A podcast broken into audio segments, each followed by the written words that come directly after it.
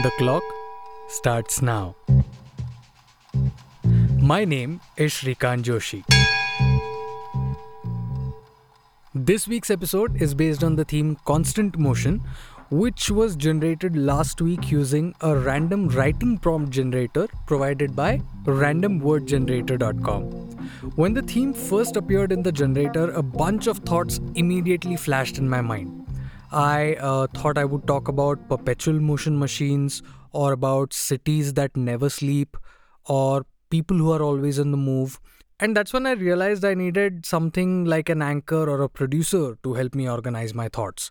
So I went and got myself a producer. Well, it turned out to be somewhat of a deal with the devil, and I'll tell you why after I narrate today's story, which is titled Journo-ing Nonstop. Do you know what the fourth estate is? It is a term used to refer to the press and news media. Back in the old days, there existed a traditional European concept of three estates of the realm. These were broad orders of social hierarchy used to stratify people into social classes, typically during the Middle Ages, but even as recent as early modern Europe. The three estates were traditionally accepted to be the clergy, the nobility and the commoners. Their modern equivalents would probably be religion, government, and the masses themselves. These three estates or powers held the capacity to frame political issues. In 1787, Edmund Burke observed that there sat, and these are his words that I'm going to say next, in the reporter's gallery yonder, there sat a fourth estate more important than the three estates in Parliament. Over the years, however, the fourth estate has constantly had to evolve to keep up with the various developments in the world. From occupying the reporters' gallery in the House of Commons in the late 1700s, reporters now have a gallery of their own pieces published on various websites and channels. From being able to comprehensively and unhurriedly report on the various issues being addressed by the elected members in the parliament to the pressure to churn out viral memes 30 minutes after the news drops, the field of journalism has certainly come a long way. But what does it mean for the profession in general? Does it count as progress? Or is journalism actually regressing? And if it is regression, then is journalism doomed to disappear? How long before it disappears? And what could take its place? By the way, if you instinctively said, no way, journalism can never disappear, congratulations, you're a journalist. And if you nodded your head vigorously at the idea of journalism disappearing, well, I have people with me today who think otherwise. And I'll introduce you to them shortly, but uh, let me tell you a little bit about who they are. To understand the evolution of journalism in India over the years, I decided to speak to a few people who were well versed with the field. I spoke to Rahul Gadpale. Hey guys, this is Rahul Gadpale. I'm working with Sakal Media Group as a chief editor. Suhruda Kulkarni. I've been a journalist. I was an active journalist and I train uh, media schools uh, in Pune, especially Indira School of Communication as a visiting faculty. And a few students at the Indira School of Communication, which is a college in Pune where I was a visiting faculty teaching students of mass media and journalism for a short while a few years ago. Okay, hi, I'm Srinidhi and I'm from Pune and I do hope to pursue journalism at some point in my life. I'm Ashima Rajput and basically I'm from Gujarat but like studying in Pune. Hi, I'm Swastika. I'm from Raipur, Chhattisgarh. Uh, ironically, uh, journalism is something that I used to be the least interested in when I opted for mass media management. Through sheer coincidence, all the people I spoke to were primarily into print journalism. So, this story largely focuses on that specific slice of journalism and that too specific to India. However, you will find that a lot of the thoughts and ideas mentioned at various points in this story are absolutely applicable to the overall field itself and to many other places around the world. Still, do keep an ear out, and if you spot something that feels off, do let me know. To begin with, I wanted to get an understanding of the evolution of journalism over the years, so I first turned to Rahul, who had an interesting story to tell me about his career path. Turns out Rahul is actually an atypical journalist. I don't have any journalistic background. And like Rahul, Suhruda too got her start in print journalism a long time ago. She started as a print journalist with a prominent English newspaper in Bangalore. Back then, the whole news gathering and reporting was a very labor intensive job. It used to be a very different day with a lot of uh, hectic activity. My day, a typical day, began anytime at 10 in the morning because uh, there was uh, no speed with internet.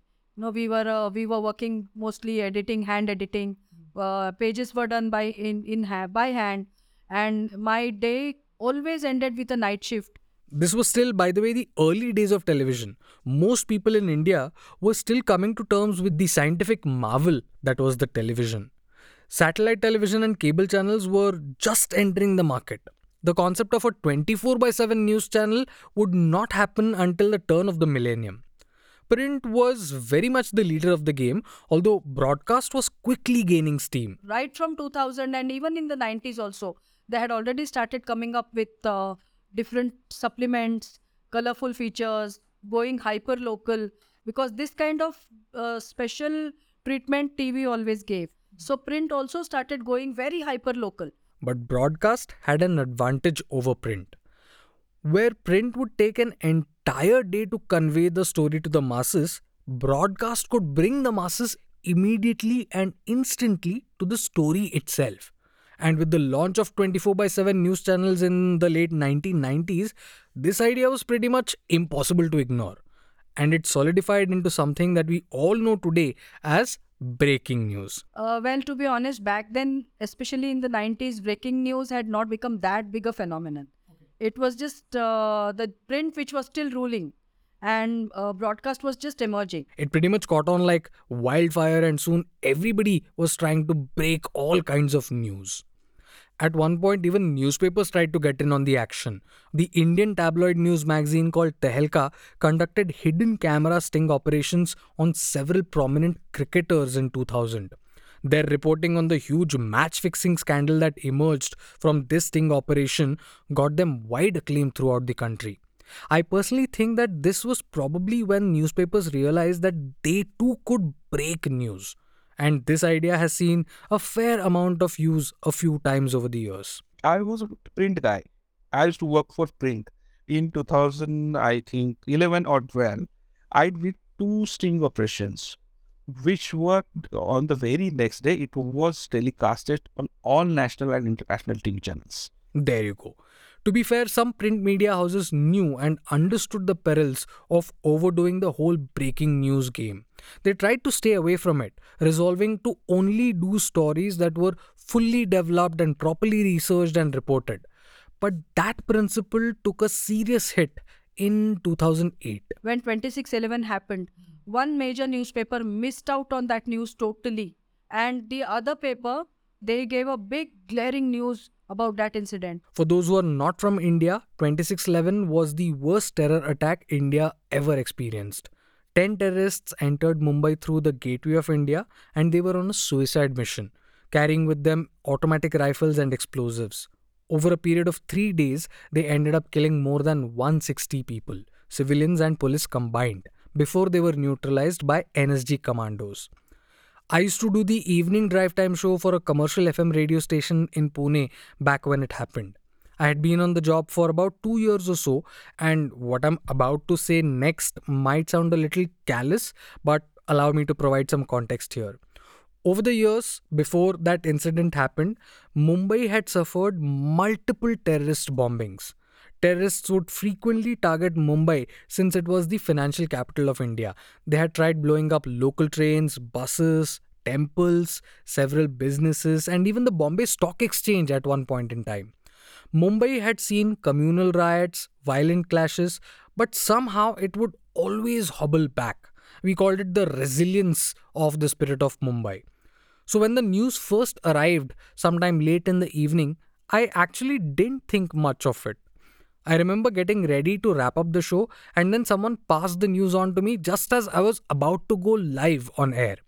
I think I simply mentioned that there were some rumors about another terrorist attack in Mumbai and advised people to not believe anything until the official news was released by authorities. It wasn't until the next morning that the full extent of the attack actually became known. Essentially, what I'm trying to get at is that I understand why that newspaper may have chosen to not report about the attack. But I also think that in doing so, they practically sealed the fate of all their future editions on that day. One interesting result of the 2611 Mumbai attacks was that it led to Twitter and eventually other social media entering the mainstream. The internet was already catching on quickly and social networks were quite popular. However, this is where social media began to take root. I think the spreading of news is not as traditional as it used to be, just like uh, TV or uh, newspapers and stuff. I think uh, because of the recent generations, a very prominent uh, way of uh, spreading any news, any sort of news is social media memes and stuff. If you see independent journalism, random people from any background and coming are telling the news, and we do follow it because we think it is legit. They're like, okay, we don't need official degree. We can do it. Just it needs a camera, a mic, some research, and ready to go. And it quickly began to first overtake other forms of traditional media, such as print, radio, and television, and then began to take them over completely. I, I just want to take you back in 80s and 90s. That time we used to have only one channel on our TVs. So what what was that? There was no choice. Now you have so much of choice, so much, so much, so much of choice that people are not being able to concentrate on single thing. I think most of us are familiar with this chapter in the evolution of journalism, where social media takes over journalism. So it doesn't make sense for me to delve too deep into it. Better people than me have said way more interesting things about the subject. And that's basically where we are right now. Social media has become the primary medium of content consumption for most people. Consumption pattern is diverted to this kind of contents after the social media came in place. Youth specifically spend a lot of time on it, like these students from Indira School of Communication. Traditional uh, like uh, ways of spreading news is not that captivating to the short attention span uh, people of Gen Z. So we want the news on to the point and in the most creative way possible. I think we've gone through three stages of content consumption in general. One stage, which was the via obviously via traditional means where you read the detail of every second. Two, I think post COVID or the increase in the use of social media, Instagram and Twitter, where people are conveying news in like less than 30 seconds because of reels, etc. Now we've reached that third stage where I think there's like a massive divide in the content consumption space where some people want that, but then there is another section that wants a detail oriented news. But does that mean that they don't consume anything in any other form of media? There is an app called Inshorts. It's like a great app. I use it on my own. Any news is 60 words. I've legit counted. It is 60. When I started following pages on Instagram, I follow Times of India and all the news portals to only find out they're all giving me the same piece of news. But it's just overload of information. It's just overload. Suhruda Kulkarni, who teaches these students, tends to agree. Students today are very enthusiastic. They have an access to so many media at the same time. Uh, not all of them are very serious about serious news, but they are uh, they are quite aware of what's happening. They are well abreast. That said, social media has definitely ushered in some big changes to the entire concept of journalism. One major change is the bringing down of traditional hierarchies, structures, and hegemonies that had gotten institutionalized over the years. Earlier, people like me, people like our journalists, people like TV uh, media, we used to have our monopolies. We used to think that we are the kings. We can only do, we can only think, we can only write. So this monopoly is just thrashed away by social media. People don't have the time to sit and read like a five page or six page of Times of India, Economic Times every day and leave for work. Now, because available, this I think internet, social media has just given so much of space and there are content creators or whoever who are willing to deliver that. There are people who are willing to, you know, flush out as much as possible in like the 30 second, 60 second reel. I think the independent journalists are really putting out their views, and you don't have to believe everything they say. You have your own brains. You can go on Google anytime. But there are pitfalls in this development that we need to be wary of. Rahul, for instance, warns about the dangers of conflating news and updates with well researched stories, insisting that people need to understand that there is a big difference between the two. If you consume uh, just news, you're not consuming that news. That is that are updates. Story generally print guys work on it. So someone is researching, someone's wasting his time, someone's uh, taking so much of effort on researching, studying, fact checking, uh, cross referencing, and then they come up with a story. Suhruda points out that without formal training, independent journalists and channels risk losing credibility. There has to be some kind of formal exposure, formal training. It has to be, it has to, there has to be a perspective building also. Students have to be exposed to a lot of practical work and plus perspective building. Perspective building can happen via theory and via uh, uh, academic curriculum. So, so both together will bring up a generation of better journalists. So we still need to have a proper media training ground like this. I think Rahul sums it up pretty well with these words. As far as the content part is concerned, I think it has to go back to the basics. It has to go back to the truth. Ultimately, when you work on the issue, then only the content will hit hard. Everything cannot be a breaking story. To which the students have a pretty good rebuttal, I think. I think journalists are a great content creator. So I mean, I mean, there's no surprise that they're upgrading their way of uh, delivering their news. It is all about creative storytelling. Like people will buy if you communicate it well. Can I just say that I have great hope from this next generation of journalists and that I'm eagerly looking forward to consuming the content that they will be creating? It might take me a while to get accustomed to their ways, but I've got a feeling they will definitely be entertaining for sure.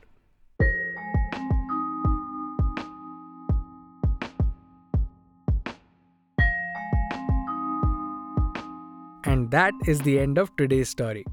Last week, I told you how producing that story was hectic. This week, I want to tell you that it was absolutely maddening. Three interviews in five days, multiple other freelancing project deliverables, several meetings, personal commitments, the whole nine yards. Thankfully, I had an assistant to help me out this time, or so I thought because this assistant turned out to be a terrible idea. You see, this episode was conceived and produced largely using ChatGPT. I used ChatGPT as a producer on the episode, as an assistant on the episode, and asked it to come up with various ideas for the theme. It gave me about 13 different ideas. I shortlisted this one and then I asked it to suggest profiles of people to interview. I reached out to people who fit those profiles, interviewed them, and then asked ChatGPT to structure the script of the episode. No, this does not count as cheating because if you stop to think about it, ChatGPT can actually be considered the next iteration in journalism. It can already construct logical arguments, it can frame them in neat sentences, and it can present them to you for you to work upon further as you see fit, which is what I needed from a producer. The only problem I have with it is that the story it outlined needed way more than 7 days to produce. In fact, I would have probably spent an entire month on this story before getting even the first draft out. But I had only 7 days, and this is what I was able to make in 7 days. I hope you liked it. Thank you for hearing me out.